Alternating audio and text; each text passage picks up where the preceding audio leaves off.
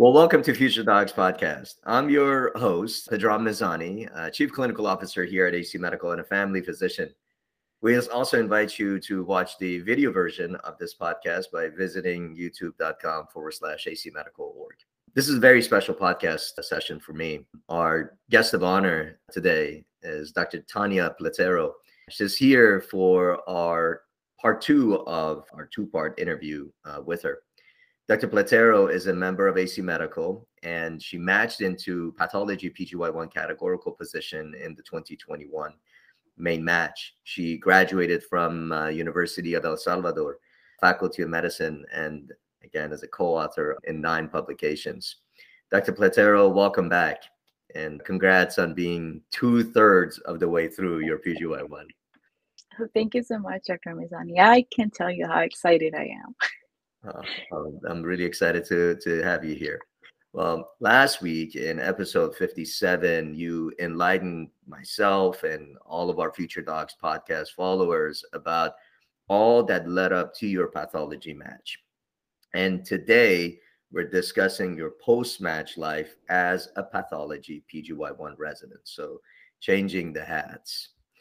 So just like constructing a house, right? We like to look at the entire ERAS prep, U.S. clinical experiences, the interviews, and the main match process as it's like the blueprint for a really great residency foundation. So now that you've firsthand experience, you know, with what's expected of you daily as a PGY-1, what are you really glad that you overemphasized when compiling your ERAS application package during your interview? What are you really happy that you did? My hands-on experience. It truly helped me. I matched during this time of, you know, going from like in-person to all virtual. So I could secure one observership that was like hands-on.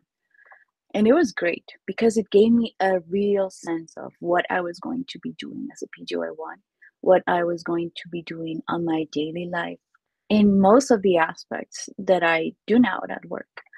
And the academic part, I would say that's emphasized on the virtual experience, which is still true. I mean, I still have to study a lot. I still have this one-on-one sessions with my attendings. But I'd say the hands-on experience was the best thing, and actually one of the things that I was asked a lot during my interviews as well. Now, how did you know you even wanted to be a pathologist? Well, when I was in med school, I was recovering from a medical leave that I had during med school, and coming back, I felt, oh my God, I'm falling behind. I felt, right, oh my God, I'm falling behind. What can I do? So I was having my first pathology course in medical school. And I remember my mentor, like assigned mentor, was a pathologist. And like, he was such a great teacher, not only like in a personal way of trying to help me improve as a medical student, but also like I could see him so passionate about his job, about what he did, about teaching. And I was like, oh man, I want to be like him. I want to be as happy as he is. I want to learn what he knows. I want to do what he does. So I thought I need to get more experience in this field so I can really say, okay, this is what I want to do.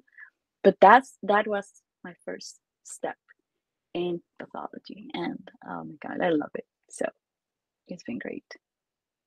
How does pathology residency differ here in the United States versus El Salvador?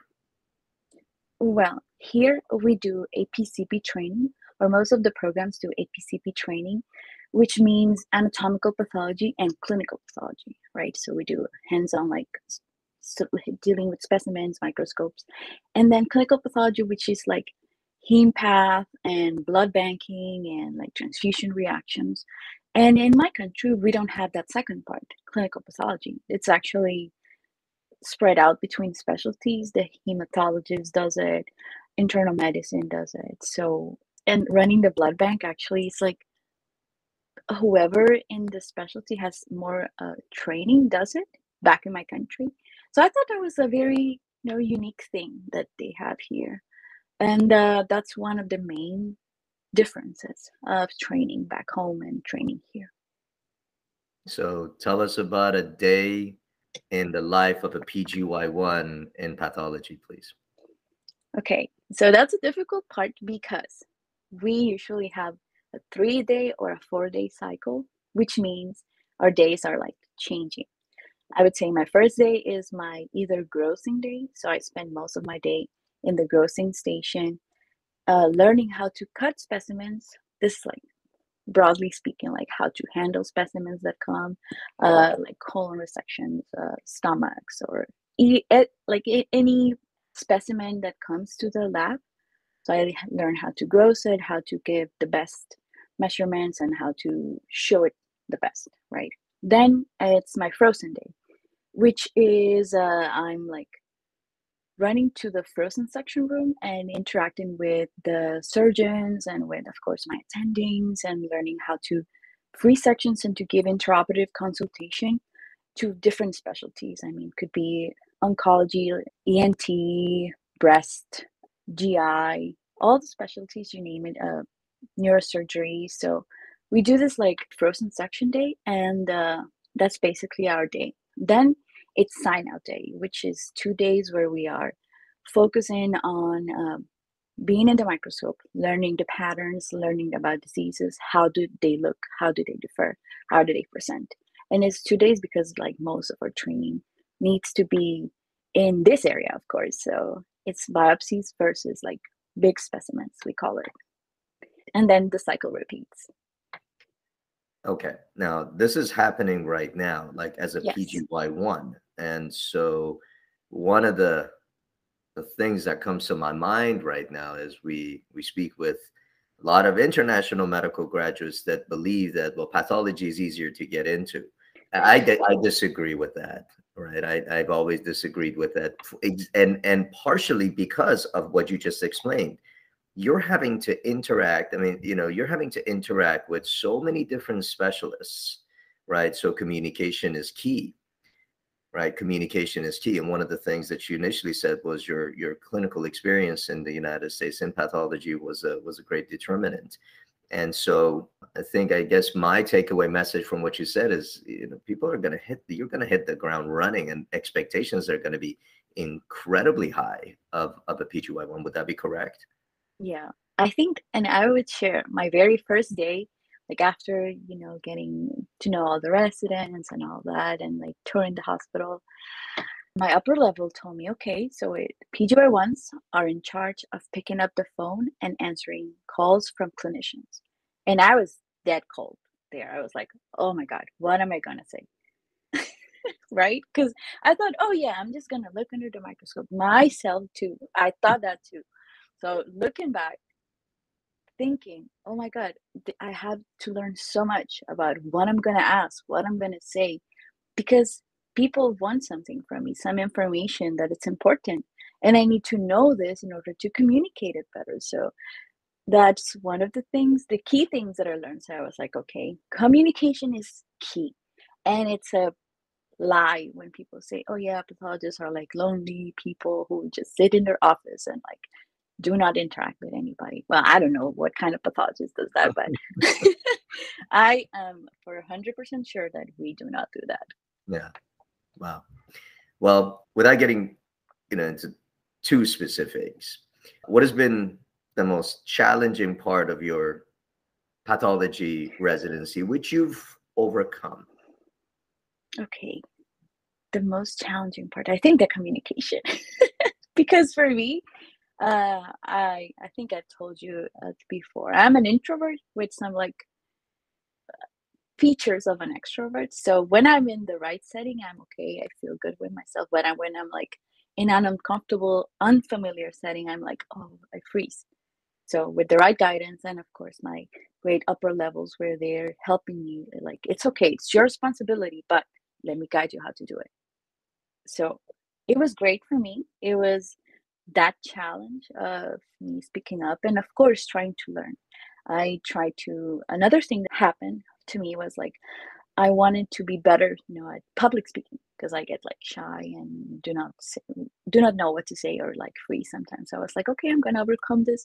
I talked to my mentor, and she was like, you know, the best way to avoid getting this is putting yourself in that situation. So I've been volunteering to teaching medical students, and that has helped me a lot too.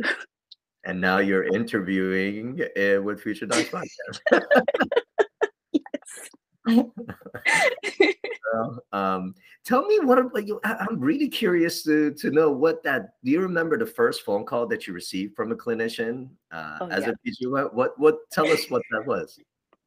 I was scared. My upper level was there, so she was just there. She already told me what to ask, but I was like scared, like sweating cold, and just be like, "Oh, this is Tanya," and they were like, "I'm talking to the pathology lab," and I was like, "Oh yes, yeah, this is the pathology residence room." So I was like learning, even though I have heard her before, even though I know that. I was like, "Oh yeah, yes, this is the pathology residence room. How can I help you?" And then he was like, "Yeah, we have this specimen from XYZ,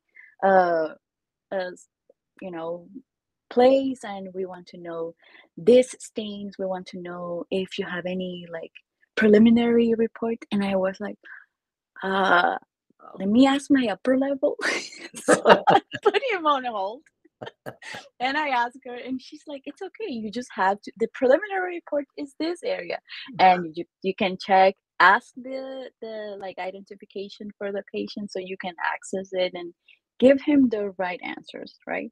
And I was like, okay. She was there, but it was super scary and funny at the same time. And when I look back, I'm like, oh my God, I overcame that. And it was really scary for me. It was a scary new situation that I was in, but it helped me a lot, and it keeps helping me.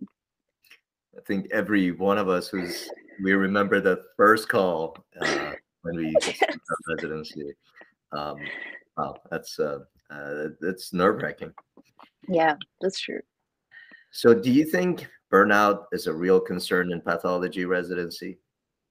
Yes, I think it's a real concern. And I'm super glad, and I would say I'm super blessed that my program addresses this.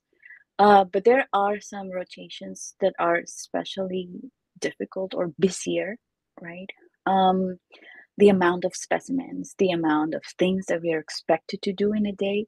I mean, we're human, and we can only do a certain amount of time or things, right, in a day.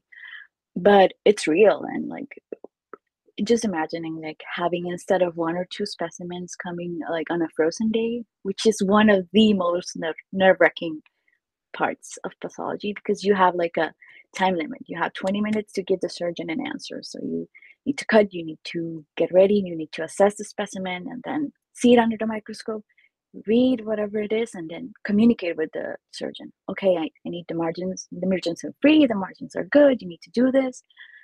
So it's a nerve-wracking thing. And that happens when it's one, it's okay, but then you have two specimens coming at the same time, and you have to be in all these places, assessing all these things at the same time. So that can like get you tired.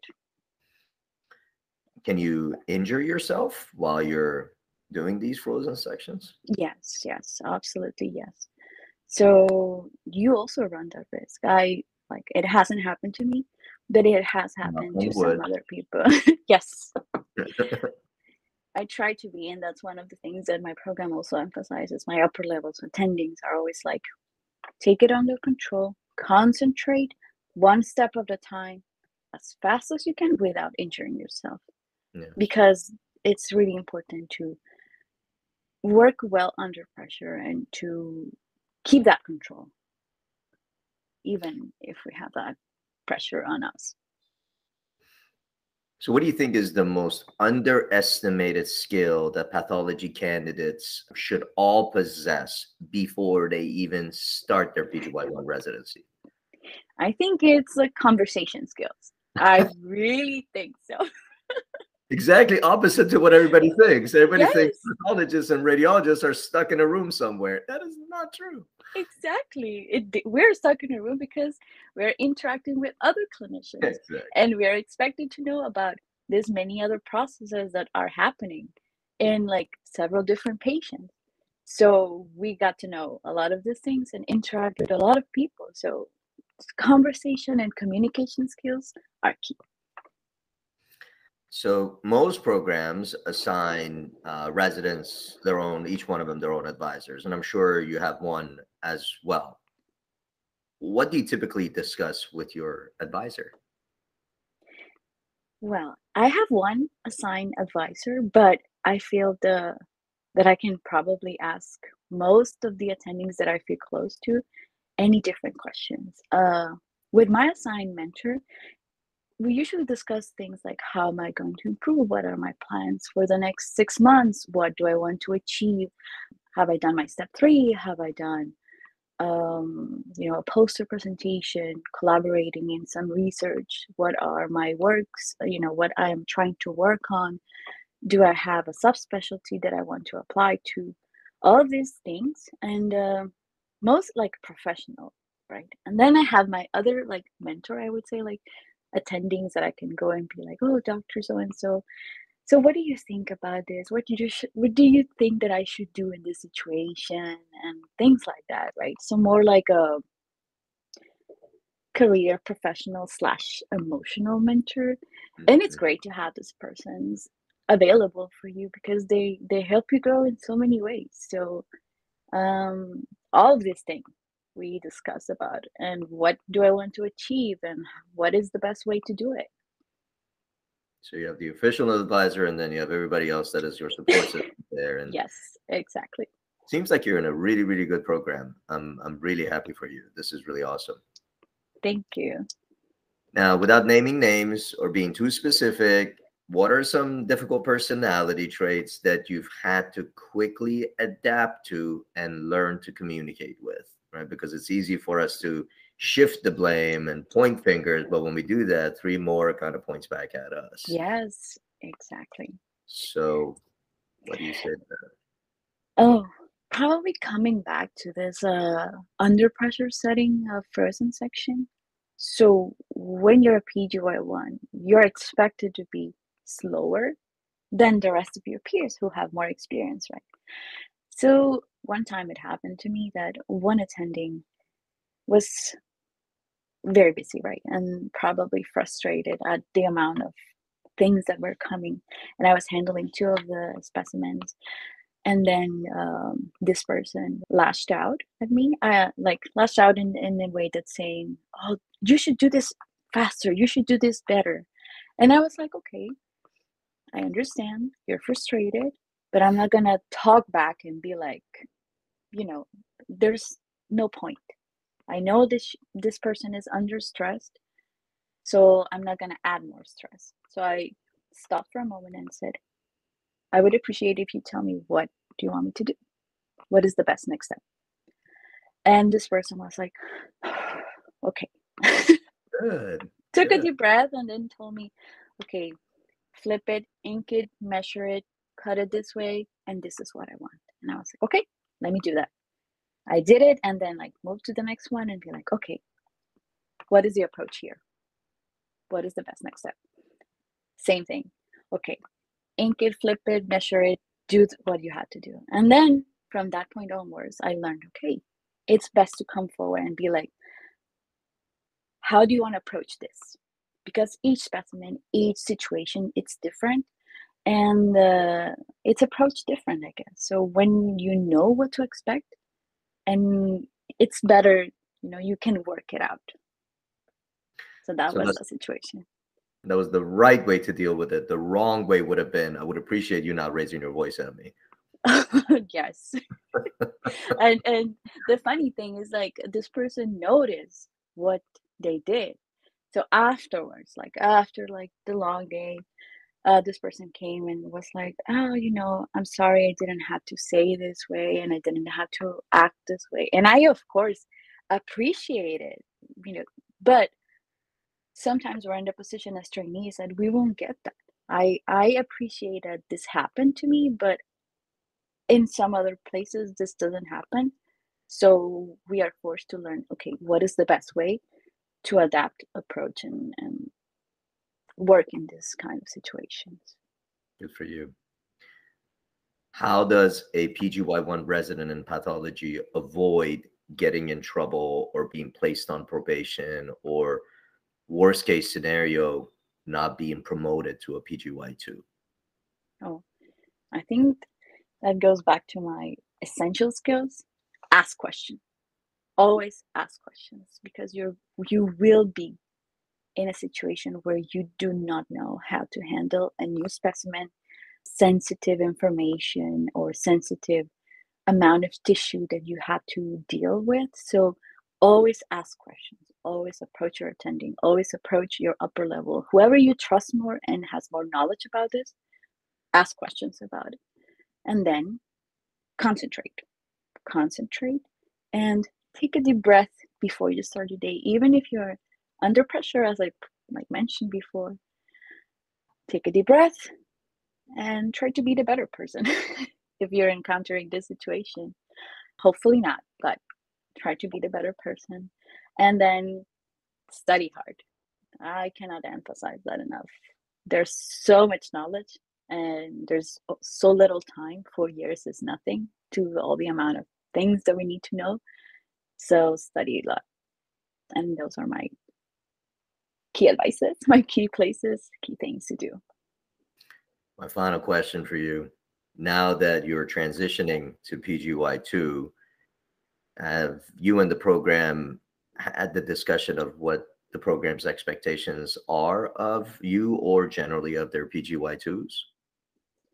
Yes. So in our 6 months first meeting, we have this first.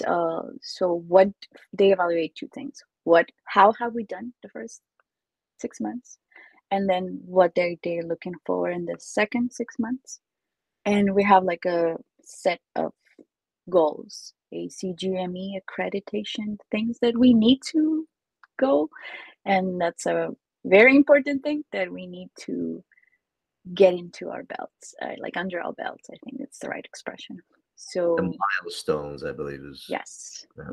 So all the milestones, these are the I say bare minimum things that we need to have.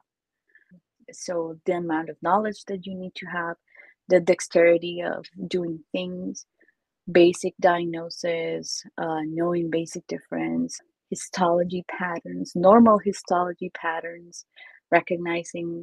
This will sound very basic, but recognizing under the microscope how each organ looks, because it's all pink and blue when you start. So that's not the thing. When you start, it's all pink and blue bubbles, and you're like, I have no idea what this is, right? So you're expected to at least know what are the basics, what are the normal looking things, right? And then work onwards. So they had this, all the milestones that we need to, and this is emphasized in each of our years, and to all of our PGY-1s, PGY-2s, PGY-3s, PGY-4s. They had this 6 months meetings where we discuss how have we done and what are we going to work onwards and to achieve these milestones. Well, wonderful. Dr. Platero, thank you for your time today. Thank you for your time last week. You're always welcome to co-host the Future Docs podcast with us on any topic that you find beneficial to our listeners. And as you advance through your 4 years of residency and become a pathologist that we all want to follow. So again, thank you for your time and being here. Oh, thank you so much, Hadram Mizani. It's been a pleasure. And to our listeners, this concludes this Future Docs podcast episode. If you haven't done so already, please listen to the part 1 of this 2-part interview with Dr. Platero. It was episode 57. If you're listening to this podcast, please be sure to watch the video form on YouTube at youtube.com/acmedical.org. And for questions or comments and any future ideas you have that you would like for us to cover, please email our producers directly at podcast@acmedical.org or visit us at acmedical.org. Again, thank you for your time, Dr. Platero, to all of our listeners, to all of our viewers, and we will see you next time. Bye-bye. Thank you.